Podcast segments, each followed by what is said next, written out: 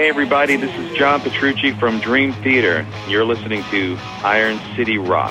Hi, this is Phil Collen from Def Leppard and Man Raze. You're listening to Iron City Rock. Hey, this is the Money Man. I got two tickets, but I'm taking everybody, and you're listening to Iron City Rocks. Hang out and turn it up. Hey, it's Tommy Thayer from Kiss, and you're listening to Iron City Rocks right now. Hi, this is Lita Ford. You're listening to Iron City Rock. Hi, this is Mike Schenker. You're listening to Iron City Rock. Hi, this is Tom Gimbel from Foreigner, and you're listening to Iron City Rocks. Hey, this is Ted Nugent, and I am the Iron City Rock guy.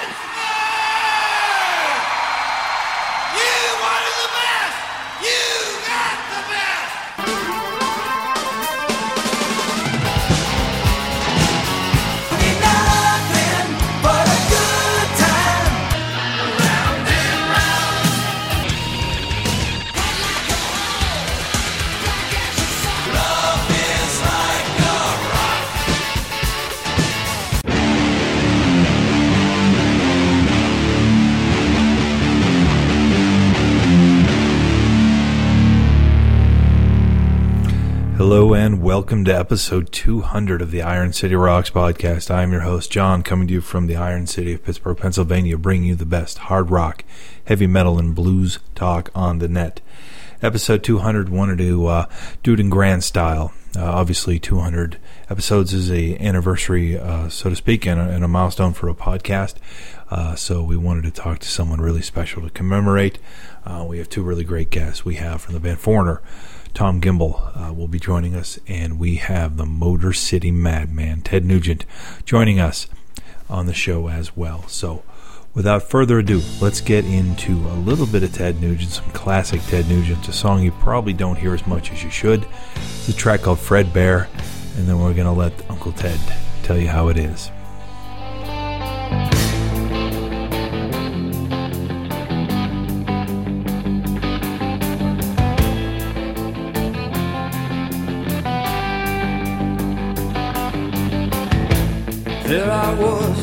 Back in the wild again. And I felt right at home, where I belong.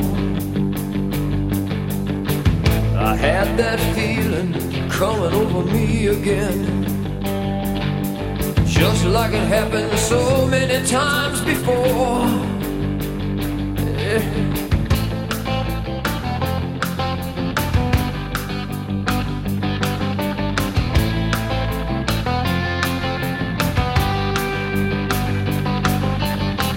The spirit of the woods is like an old good friend. Makes me feel warm and good inside. And I knew his name, and it was good to see him again. Cause in the wind he's still alive. Oh, Fred walk with me down the trails again. Like to welcome to the show the iconic Ted Nugent. How you doing, Ted? I'm very iconic today, John. How about yourself?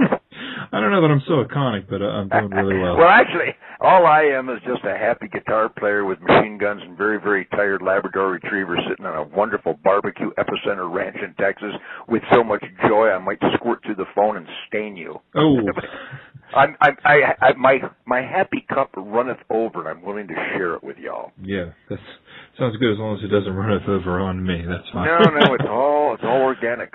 Hey, um, you're going to be hitting the road uh, again pretty early this spring, uh, doing a, a run of dates with uh, Styx and REO Speedwagon. Obviously, you, Why not?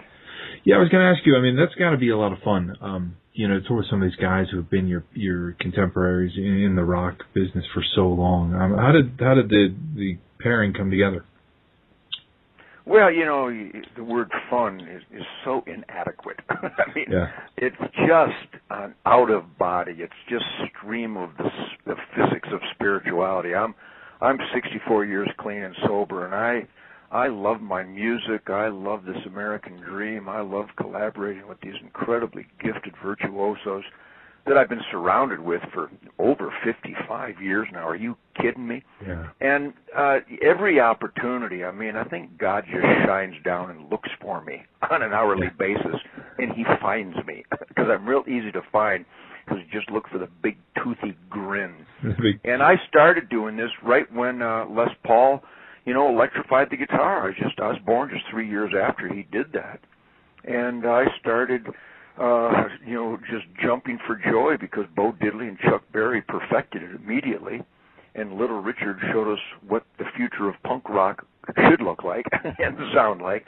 Should And yeah. then you got guys like, you know, Kevin Cronin and Dave Amato and all the guys in REO Speedwagon and all the guys in Styx, my fellow Damn Yankee Tommy Shaw, and, and certainly my ungodly rhythm section, the Motown Funk Brothers of Greg Smith on bass guitar and Mick Brown on drums and Derek St. Holmes from Downriver on guitar and vocals.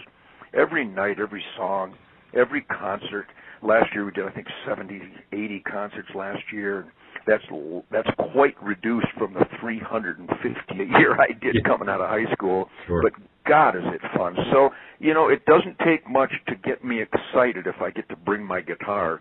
Um, and this is just an opportunity in its ultimate uh, form because the guys in REO and Styx now we, we literally have been doing concerts together for I'm going to say 36, 38 years. So Yeah. and when you see guys that are so dedicated like that, the the positive energy and the and the and the musicianship and the passion for the music is is more intense from those guys and certainly from me and my boys. Mhm. It's more intense now than ever. It's it's gravity defying, but we're going to run with it as long as we can. Yeah, so you are bringing Derek out on the road with you again this year.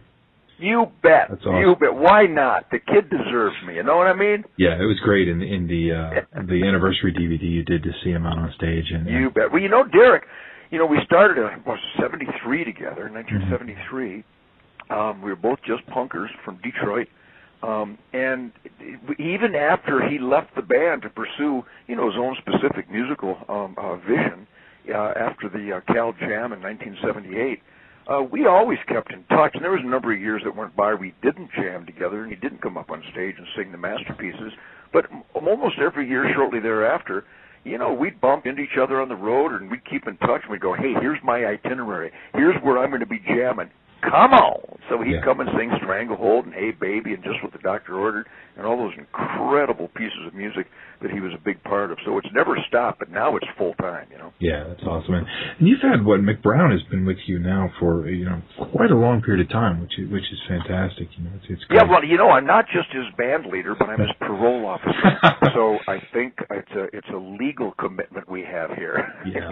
no, no, he's he's just an animal. He's just one of the greatest drummers that ever lived. And again, his uh, his gifted talents and musicality uh, is power enough unto themselves. But he's just a, he just loves the music. He loves my songs. Yeah. He loves performing these Nugent maneuvers. Um, and, and, and that's, you know, that's the ultimate icing on an already very icingy cake. Yeah, it doesn't, doesn't hurt. He's, he's funny as heck. He's, he's one of the all-time, I think, characters of rock. Yes, he is a character. All you need to do is look at Mick playing my songs, and if you're not having a good time, you're weird. Exactly, exactly. Now you had a, a chance to, to kind of sit in the halls of, of history not all that long ago at the State of the Union address. Can you talk about that experience? Sure. Um, I'll have to change uh, uh, mindset though, Yeah, a because little bit. the joy factor diminishes considerably. Well, yeah. Um, it was very painful because uh, it number one, it's painful to uh, admit the negativity, Mhm. and it's it's painful to not celebrate what should be uh, an occasion of representation by elected officials Mhm. uh, based on Constitution and Bill of Rights and uh, certainly uh, the American uh, ex- experiment in self-government representing we the people. But unfortunately, uh, John, it was none of the above. Um, I really believe that we are in the uh, the uh, the suicidal spiral of uh, the most uh, uh, uh, power-abusing, corrupt, scamming government. Uh, led by the most power-abusing, corrupt, scamming president uh, in the history of our country. And uh, you know, I've heard all his uh, his cute little uh, scamming, flowery, feel-good, artificial uh, speeches before during his campaigns and all his State of the Unions, and every time he opens his mouth. And I think the evidence is irrefutable that he's never done any of those wonderful things he claims he stands for and he's going to do. And, and more horribly, uh, in every instance that he's actually made an effort regarding those different bullet points, he's done just the opposite. So it it just irked me and and just broke my heart further to watch these mindless sheep giving him a standing ovation for lie after lie after lie, and it was very disheartening. Hmm. Yeah, I mean, is there, you know, in looking at, know, obviously this this past election um, didn't work out as some people would like. Uh, is there a candidate you see going forward that you think might, you know, have a better chance in, you know, the next election that you would? Well, you, it's you got two, very early. you got two dynamics uh, in conflict here, John. Um, number one, I see great statesmen and great conservative, you know, uh, constitutional adherents in public office out there and outside of public office. Um, but because they are constitutional adherents and great patriots and and accountable, conscientious, intelligent, um, educated people, those attributes are now liabilities. Yeah. All the things that would make a great president will keep that person from being president because obviously the tide has turned. Um, the producers are constantly uh, being punished further, while the bloodsuckers are being rewarded uh, even more so on a daily basis by by this corrupt government. And so, in order to get elected, you'd have to um, scam the people even more and and and quote Mao Zedong as the as President Obama's uh, czar of communication, Valerie Jarrett, likes to often quote Mao Zedong, uh, the one of the founders of communism, the, the curse, the horror, the anti-human scourge of communism. Our commander in chief actually surrounds himself with communists, members of the Communist Party, which which is enough to make us throw up at, unto itself.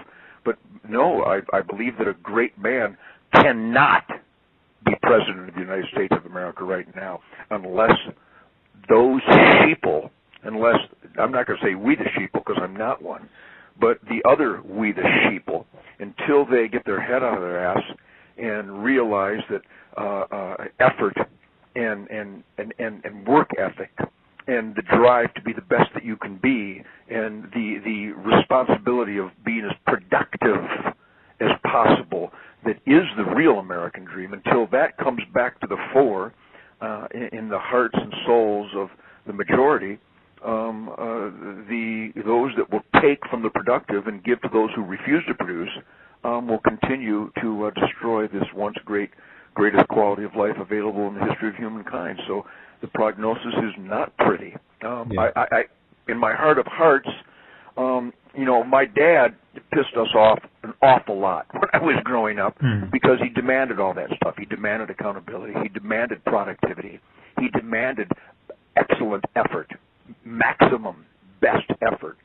Um, and once we realized that that's why we had quality of life, we turned our anger and frustration into admiration and appreciation. Yeah. Um, and I think maybe uh, a drill sergeant mentality like my dad, Warren Henry Nugent, um, if it surfaced, maybe there's enough people who still have that spark of being the best that they can be instead of scamming and trying to get away with more sick days, negotiating a job based on how many sick days you can get, and that kind of soullessness. Um, maybe if that is reversed, then a great man like uh, Ronald Reagan um, could be voted back into office. But I, I, I, my knees hurt from bending and praying on them so often.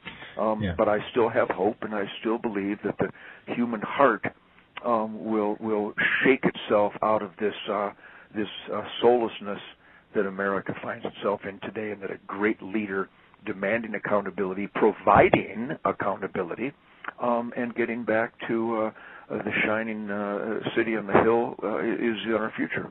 Yeah, I, I think you you said something very very well there about uh, work ethic, and um, you know that is something. You know, is I think you take a look around at the people you work with and the people you know and, and things like that. You start to see that people do tend to try to do as little as possible, and you know, look to other people to do the work. You know, Sure, and you know, it, and it's it's a badge of honor now to scam somebody. You know, Yeah. like, Hey, to I think scam your boss. I mean, and the unions, uh, Um, and I'm a Detroit boy, but the unions have dug their own grave by, you know, negotiating again. I bring about the concept of sick days. Mm-hmm. You got to be kidding me. So the the the the pandemic of obesity might not be indicative of a mentality that you're going to negotiate based on days you plan on being sick Yeah. even though you know you're not sick on a specific day, but it's okay to lie Yeah. that you're sick and you can't produce for the business you work with. I mean, it's like a, it's like I'm sure that part of the script was rejected when the Planet of the Apes was being produced because it was too stupid. Um, but unfortunately, there's an enormous swath of ugly Americans right now. They probably are not only ugly figuratively, but literally because of the obesity pandemic, where you don't care about your health, so you demand health care. You don't take good care of yourself, so you're only going to work at a place that gives you maximum sick days, so you have the flexibility to not take care of yourself and get sick. And here's a message to those, a message to those people: Eat me. Move to Canada. Move to Illinois. We don't like you. Yeah. Well said. Yeah. I mean, it, it is. It's it's. You know, I don't want to say it's necessarily the country's in decay, but I mean, it it sometimes when you look at it, it is. You know, so it, it's it's a good Well, point. John, let me let me let me boost your spirit, shall Okay, I? sure. I mean, that, that's why I'm so good at. I've got it down to like a a a cranial ballet. You're talking to Ted Nugent here. If you examine my wife, first of all, I'd sock you. But if you examine, if you closely examine my wife, which is one of the greatest joys in life, but I digress. If you look at the Nugent family, my sons, my daughters, my grandchildren, mm-hmm. My brothers, my sister, my band, my crew, my management team, my Spirit of the Wild production team, our Sunrise Safaris guides and outfitters, all the people I work with, my publishers, my editors, everybody, my ranch hand, my my skinners and my gutters. I mean, everybody I'm surrounded with. Remember, I'm just an entrepreneur. I'm just a goofy wango tango author. But I I hire Americans. I hire hard workers, and my God, John, each and every one of them are upright, hmm. upstanding. They get up earlier than anybody you could possibly meet. They work harder every day. They will settle for nothing but the absolute best that they can be. And I rarely have to criticize or scold them because they've already self-critiqued and scolded themselves and produce better without a word from their boss. If the goofy guitar player can create this enormous force of positive productivity, an asset on every imaginable count. Every one of the Nugent team is an asset on every imaginable count. If I can do that, who on God's good green earth could possibly manufacture an excuse that they can't? Yeah. Yeah. That's that's very. And you point. realize the numbers of people I just talked about? Yeah. I'm talking about band and crew. I got I don't know what I got 16 guys on the road. I got booking agents and managers and personal assistants and and everybody, everybody, John, they absolutely kick ass. And you want to know how many sick days that ex- they expect? None. Yeah. If you're my bass player and you're sick, I'm taking your money and paying a bass player that's not sick. Don't get sick. How's that? That's perfect. And, and How about that's perfect? And that's what a president needs to uh, emanate. That's what a president needs to exude. That's what a leader needs to scold. How dare you engineer yourself into the liability column of this great experiment self-government? Shame on you. Move to France. Yeah, amen to France. Um, yeah, and I think another thing that you're when you talk, uh, you know, it kind of is is yourself is the entrepreneur. Uh, and another great thing is that it's it, you know obviously what you do is engaging people enjoy obviously working for you. Um, you know, so it's nice to see your appreciation for the people. Oh yeah, you should you should interview the people that work for me. interview Mick Brown. Yeah. Ask him who he'd rather work for than anybody on the planet. If you're not having fun, because you want to know all those things I just mentioned, Mhm. you know who does it better than any of them? Me. Yeah. I lead by example. I don't even sleep anymore. yeah, but yeah, that is. I mean, I don't even know how you'd have time. I mean, when I look at you know, obviously you're you're doing Uh, you've got yourself a column uh, now, your uh, own TV show. Um, you're doing a tour, obviously. Um, you know, you are truly an entrepreneur. You know, and it's you know that isn't something that you that happens by accident. That happens by hard work. Amen. Hard, hard work. And you know why I go to bed at night giggling? Because I worked really hard and I made myself happy because I knew that I produced for America. Yeah, yeah, that's awesome. Well, Ted, I want to thank you so much um, for for coming and talking to us, uh, talking about all this great Americana stuff, and uh, probably most importantly, well, I don't want to say most importantly, but uh, most uh, foremost in our mind, the Midwest Rock and Roll Express. You're going to be coming into Burgettstown, which is essentially Pittsburgh, uh, playing a town that absolutely adores uh, seeing you guys. Uh, it's you never disappoint live. I don't think anyone's ever walked away from a Nugent show disappointed. So it'll be a great time to see when you get here in May, man. Well, actually, I know this one animal rights cat that came to the show, and he was he was really upset at all the barbecue. I'm, a lot of death and barbecue. I, no, well, John, thank you, and thank uh, Pittsburgh. I've been jamming in Pittsburgh since 1967, and we have this reciprocal ass-kicking bond. they kick my ass, and I kick their ass right back. Yeah. And I, I'm 64 years old, 64 years clean and sober, and I got more energy and more spirit, and more attitude and spunk and piss and vinegar now than I ever have. If the 20 year old Nugent showed up, I'd tromp his ass. Um, and it's a gift of being clean and sober and, and having the discipline that my my parents taught me. Yeah. Uh, and that's available to everybody. You want equal opportunity, Mr. President? Then do like the Nugent clan does. Be the best that you can be. Yeah, that, that's. Remember, be all you can be. That's that's certainly a a, a great credo to live by. So, Ted, I want to thank you again. It's been a, a real. Thank you. John. Godspeed. I love the Steel City, brother. Together. Styx. REO Speedwagon. Ted Nugent. Come take a ride on the Midwest Rock and Roll Express. May 19th at First Niagara Pavilion. Tickets on sale now at livenation.com or Ticketmaster outlets. Listened to an album and thought to yourself, man, I could do so much better than that? Well, here's your chance. My name is Sue, and I've decided to write my next album live and online at rageandapathy.com. So come on over, leave me a comment, and tell me what you think about the album and where you think it should go.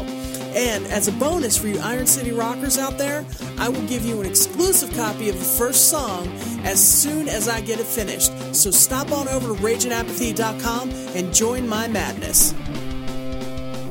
All right, a big thanks to Uncle Ted, Ted Nugent, for coming on the show. He's kind of a guy you can say hello to and let him do the rest, but uh, it was still fun to talk to him about uh, music and a little bit of politics, uh, although uh, try not to get too political on the show. We're about as unpolitical or apolitical, I guess is the proper term, as you can get, but it was cool to find out that Derek St. Holmes will be back with them on the bill. Uh, in the band, and Wild Mick Brown, who's been on Iron City Rocks in the past. Wild Mick Brown, also drummer of Dokken and Lynch Mob and T&N, so um, kind of playing all the bases with the guys from Dokken still. And uh, another guy from Dokken, uh, Jeff Pilson, is in Foreigner uh, currently, and uh, that kind of segues into our next guest, Tom Gimbel, who is in the band Foreigner. Foreigner will be in town uh, to do a show at the Carnegie Library Music Hall in Munhall, PA, which is, if you're local to Pittsburgh, is by the waterfront. Uh, very nice, uh, classic kind of old building. Reminds me a lot of the Byham Theater inside. A little bit smaller, but a great venue to see a show. Uh, you are extremely close no matter where you are because the building is tiered like a traditional old theater, so you're not going to be more than a couple hundred feet from the stage no matter where you're at. Tom has been with the band for quite a while now. Uh, Tom has played uh, back when Lou Gramm was in the band. Uh, I believe it was in the 90s. Lou had returned to the band. Uh, he has subsequently left, and Kelly Hansen uh, is now in the band. Uh, Kelly was a ver- uh, vocalist of Hurricane, uh, which had a hit called "I'm On to You," but um, his versions of the Foreigner songs are lights out. Um, I, I was kind of a doubter. I think anybody is when a band loses their lead singer, uh, especially someone with an iconic voice like Lou Gramm. But Kelly really does it as well. Uh, and, and there's really you are not missing anything with this band. There's a top-notch group of musicians. Jeff Pilson, as I mentioned, is an incredible vocalist as well. Sings a little on the new T&N album. Uh, Tom, a great saxophone, guitar player, keyboard player, is in the band, uh, and you have uh, Mick, who is the staple of Foreigner. So let's play a little bit of a new version of Urgent from Foreigner. This is uh, a version with Kelly Hansen on vocals, and then we're going to get into our interview with Tom.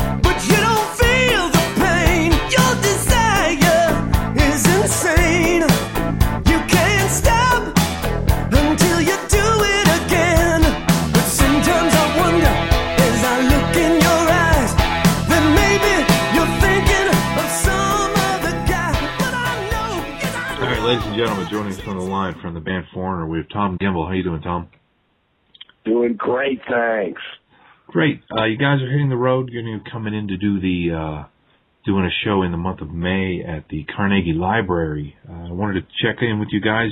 Um, had an opportunity as a Christmas gift. Actually, someone picked up for me that feels like the first time uh, DVD CD combo pack, and uh, I have to admit it was my fo- first exposure to seeing Kelly on vocals. And uh, you know, as a doubter, wow. I mean, I was I was a fan of Kelly's prior work actually. Uh-huh. And you know, I think anytime anytime a band switches lead singers, you know, people get a little skeptical. And you know, like I said, I happened Sure. to come across this as a Christmas gift. Um, but I wanted to Oh. talk, especially as a musician, um, how you came to this point because you um, have come through one of my favorite bands of all time, in Aerosmith. Uh, working with them for a number of years, but I kind of was curious how you broke into the business because you know, I think a lot of people you know you see rise up in a band, but you kind of you know joined one of the biggest bands on the earth at the time with Aerosmith. Um, how did you you know become what you are today as far as a musician? Okay, well, first of all, I think we're going to be there May 24th, if I have that right. Yeah. I hope. And uh, we're looking forward to that. But I, I can tell you the whole rundown. It was it was like a, a it was, you know it was a lot of hard work and a lot of luck. I uh, worked my way up through the through the circuit as it was back then in the 80s. You know, bands could play in Boston uh, and do original material. I had a band called The System, and we were playing all the different clubs. Uh, from there, I went to James Montgomery, who was like a blues musician in New England, very, very professional, incredible guy. And uh, then after that came John Butcher. Uh, had a band called the John Butcher Axis. We had a record deal on Capitol Records. We did three albums with that. And so it was just really sort of word of mouth. People in the industry that knew each other uh, eventually recommended me to Aerosmith when they said they were looking for a keyboard player that could really sing. And uh, someone said, "Well, there's this guy Tom, and he also plays saxophone." So that was music to their ears. Pardon the pun. Yeah. so when they called me up, they said, "Is it true you play keyboard, sax, and sing?" I said, "Sure, I do." So uh, I'll never forget it. it. Was it was Joe Perry that called me, and he said, "Can you just like play a regular, good boogie woogie blues piano?" Yeah. I said, "Yeah." He goes, "Can you do it over the phone because we've been getting these tapes and we don't know what we're getting." Yeah. I said, "I'd be happy to, Joe." You know, I sat down at the piano and just started wailing away, and he said, "Okay, why don't you come on up and I'll, and uh, we'd like to meet you." So I, I flew up to Vancouver. They were in the middle of uh, recording Pump. Uh, let's see, this would have been 1989, Yeah. So and uh, yeah. now, did Pardon? you did you play on the on, actually on the record, or did you just do the tour for that? No, they were just finishing up the, the album, and I started out with that tour in 1989. It was the Pump tour, Okay. and so yeah, off we went. It was really, really like a you know, you sort of a pinch me kind of moment. I remember sitting at the piano with Steven Tyler, and he was showing me the parts to Dream On. I thought I had it pretty close, but there was a couple of tricky little things I wanted to make sure of. And we sat at the piano, and I just looked around and I'm like, "Is this really happening?" Yeah. sure enough, it was. We had a, a great 30 months on the road. Let me ask you on that tour. Did you do a um kind of extended like come out on stage with the saxophone? Because I remember seeing Yes. a boot. Okay, I remember seeing a bootleg of Aerosmith because that was actually the first time I had seen Aerosmith was on that tour. And you know, so I, you know, somewhere along the line of, of you know on the internet, there's a, you know, these shows, and I thought it was from Philadelphia, but I could have been wrong. Uh-huh. But um, I remember seeing a show, and a guy came out. Did you have kind of longer hair at the time? I sure did. And it was Okay. silver saxophone. Yeah. It was funny because Joey Kramer, the drummer, as soon as I got into the rehearsal room, he came up to me and he said, "You know, I'm I'm a big fan of, of Tower of Power, and I love the saxophone. So if, if you want, we can do a little like a funky saxophone drum duet." And I said, "Oh, gee, let me think about that." Yes, absolutely, couldn't wait to.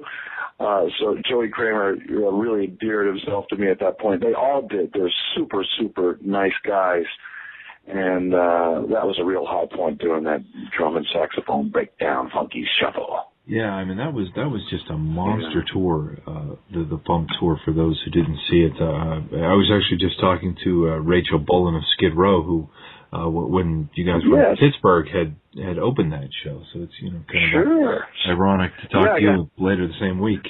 Oh, we're going back in time. Yeah, I remember Rachel. We had a great time. Skid Row did a lot of shows with us. They were on that tour for a long time, and I got to know them pretty well. And there was some really interesting hijinks, shenanigans that went on Yeah. between us and Skid Row. I, I So can was a lot of imagine. Just just with Yeah. Aerosmith, there were plenty of hijinks uh, that went on. Now you were with Aerosmith and through Get a Grip, and um, you did the Little South of Sanity. Were you on that live album? Uh, yes, on the live album, I'm definitely there. Okay. And uh yeah, so that that Get a Grip tour was was the long one. That was the 20 months, and that was just massive. Yeah. So um, a lot of great memories from there. Yeah. Now, did you do another tour with them after that? I know they kind of. You know, I don't remember No, the exact no, I did. Okay.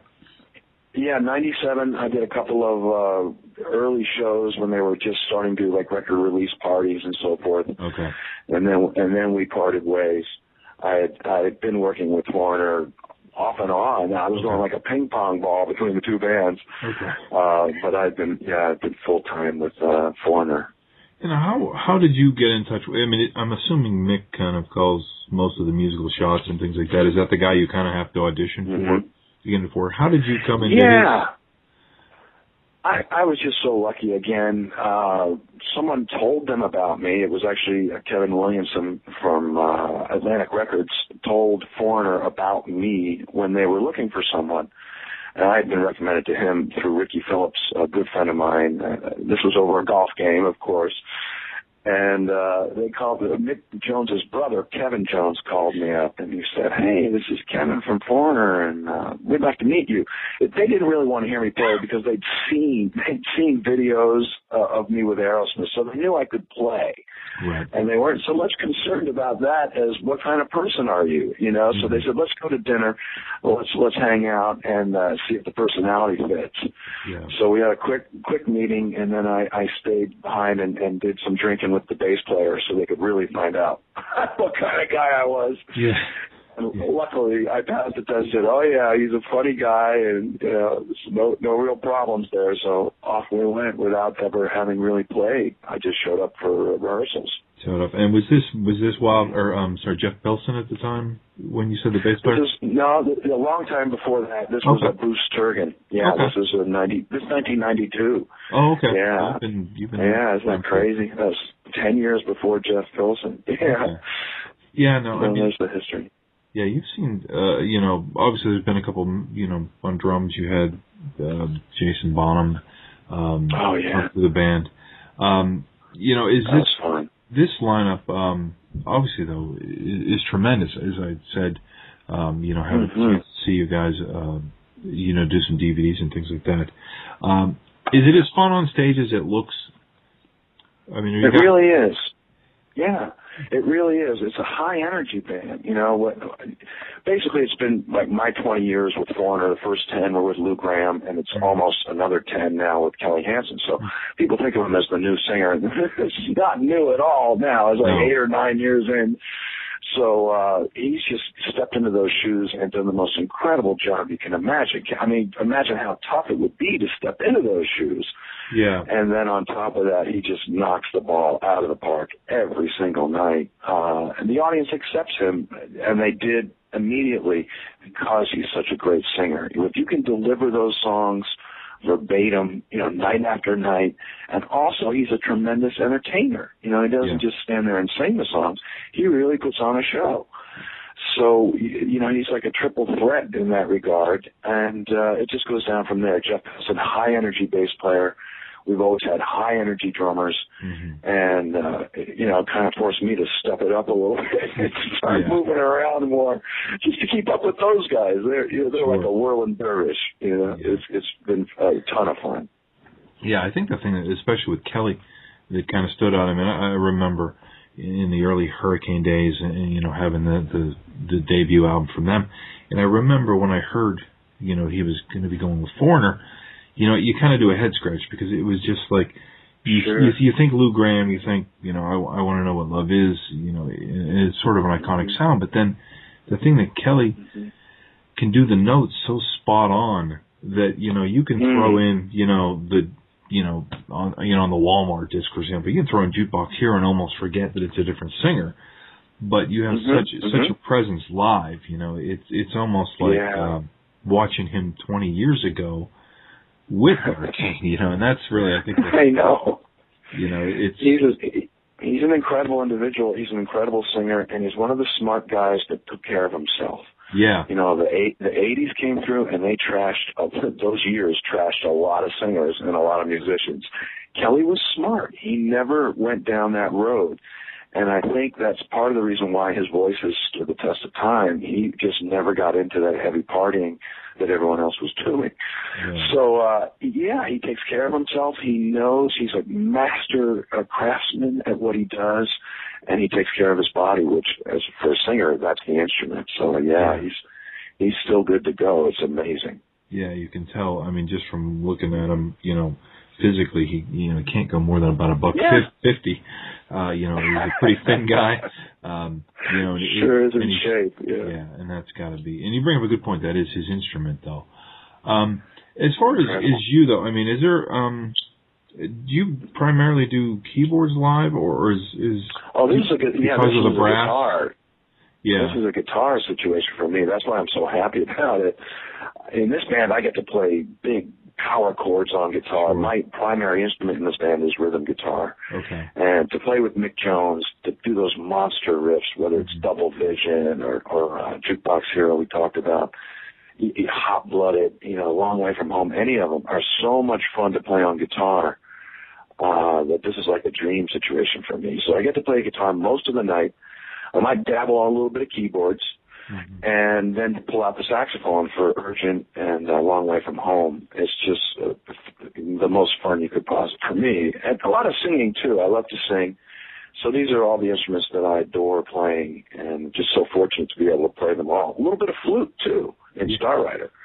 Yeah. So yeah, I'm just so happy that I get a, a chance to play all the instruments that I cherish in this setting on these great songs. It Yeah. just couldn't be any. I couldn't be any more happy about that.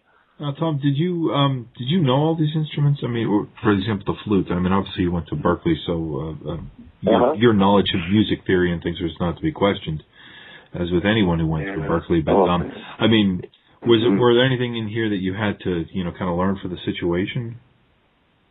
Not not really. I uh I played the flute when I was in high school Okay. uh, because I was a big Je- Jethro Tull fan, Okay. and that l- yeah that led into the saxophone, which I got real serious with while I was at college.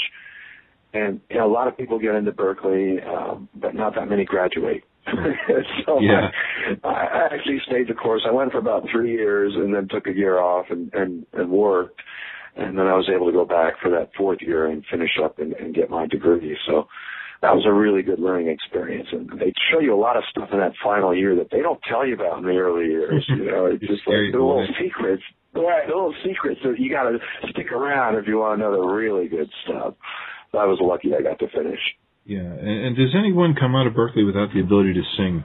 I mean, is that a requirement? I mean, because I know that It we, should be. You know, in doing the, in doing the show, I you know research people's backgrounds, and, and you know, a lot of people come Yeah. to Berklee in many different parts of hard rock, heavy metal, and things like that.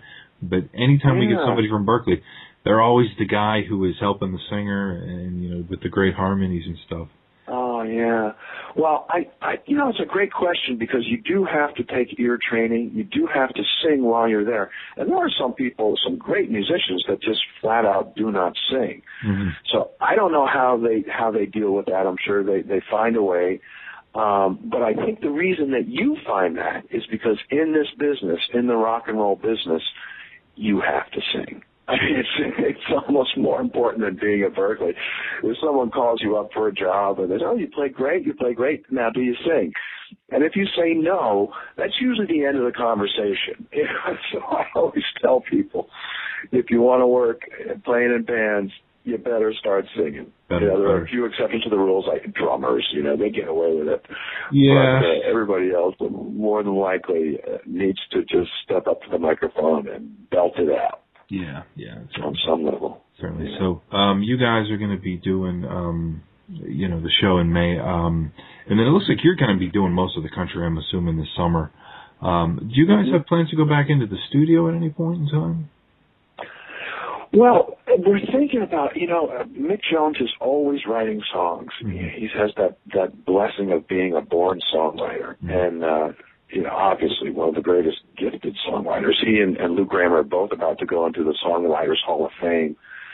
You know, and uh, just to sell 75 million records, there must be some good songs on there. You know, Yeah. so he's he's constantly you know it's like the wheels are always turning so we'll be jamming on something at a sound check and he'll say does anyone have a tape recorder because the way he likes to do it is he'll just get a little uh, just a little piece of an idea and that can turn into a, a real song. So right now we're we're not um, scheduled to do a new album anytime soon. We're still you know promoting our last original album which was called can't slow down. And then feels like the first time which which you talked about also has some acoustic uh, treatments on there. So we're still sort of promoting those and, and we may do some acoustic shows uh, also uh, but yeah, I think I think there may be some some new recording happening in the next couple of years. They're definitely talking about it, so I'm looking forward to that. I think it will happen, but not in the immediate future. Yeah, I don't think you know Yeah. bands bands don't We're to- busy. Yeah, and, and I think you know in in an age of you know 2013, bands make money by going on a touring. I mean, a new album So is great, and it certainly scratches the creative itch that I'm sure guys like Mick and yourself Mhm. have. But at the end of the day, when you've got an organization and you know a crew to feed and things like that, it's it's it makes sense to stay You're on the road. Yeah. You're spot on, man. That's that's how the world has changed. It's just shifted a little bit. And Yeah. yeah, in the old days, the the emphasis was on recording, and now the emphasis is on live uh, Yeah. performance, which is which is fine. You know, Right. it's just a little bit different. That's all. No better, no worse. Just different. Yeah. All right. Well, Tom, I want to uh, wish you all the best again. We'll see you when you come in in May uh, to play the Carnegie Library in Pittsburgh, man. Thank you. Oh yeah, May 24th, we will be there with bells on. Looking forward to it. So urgent. Just wait and see how urgent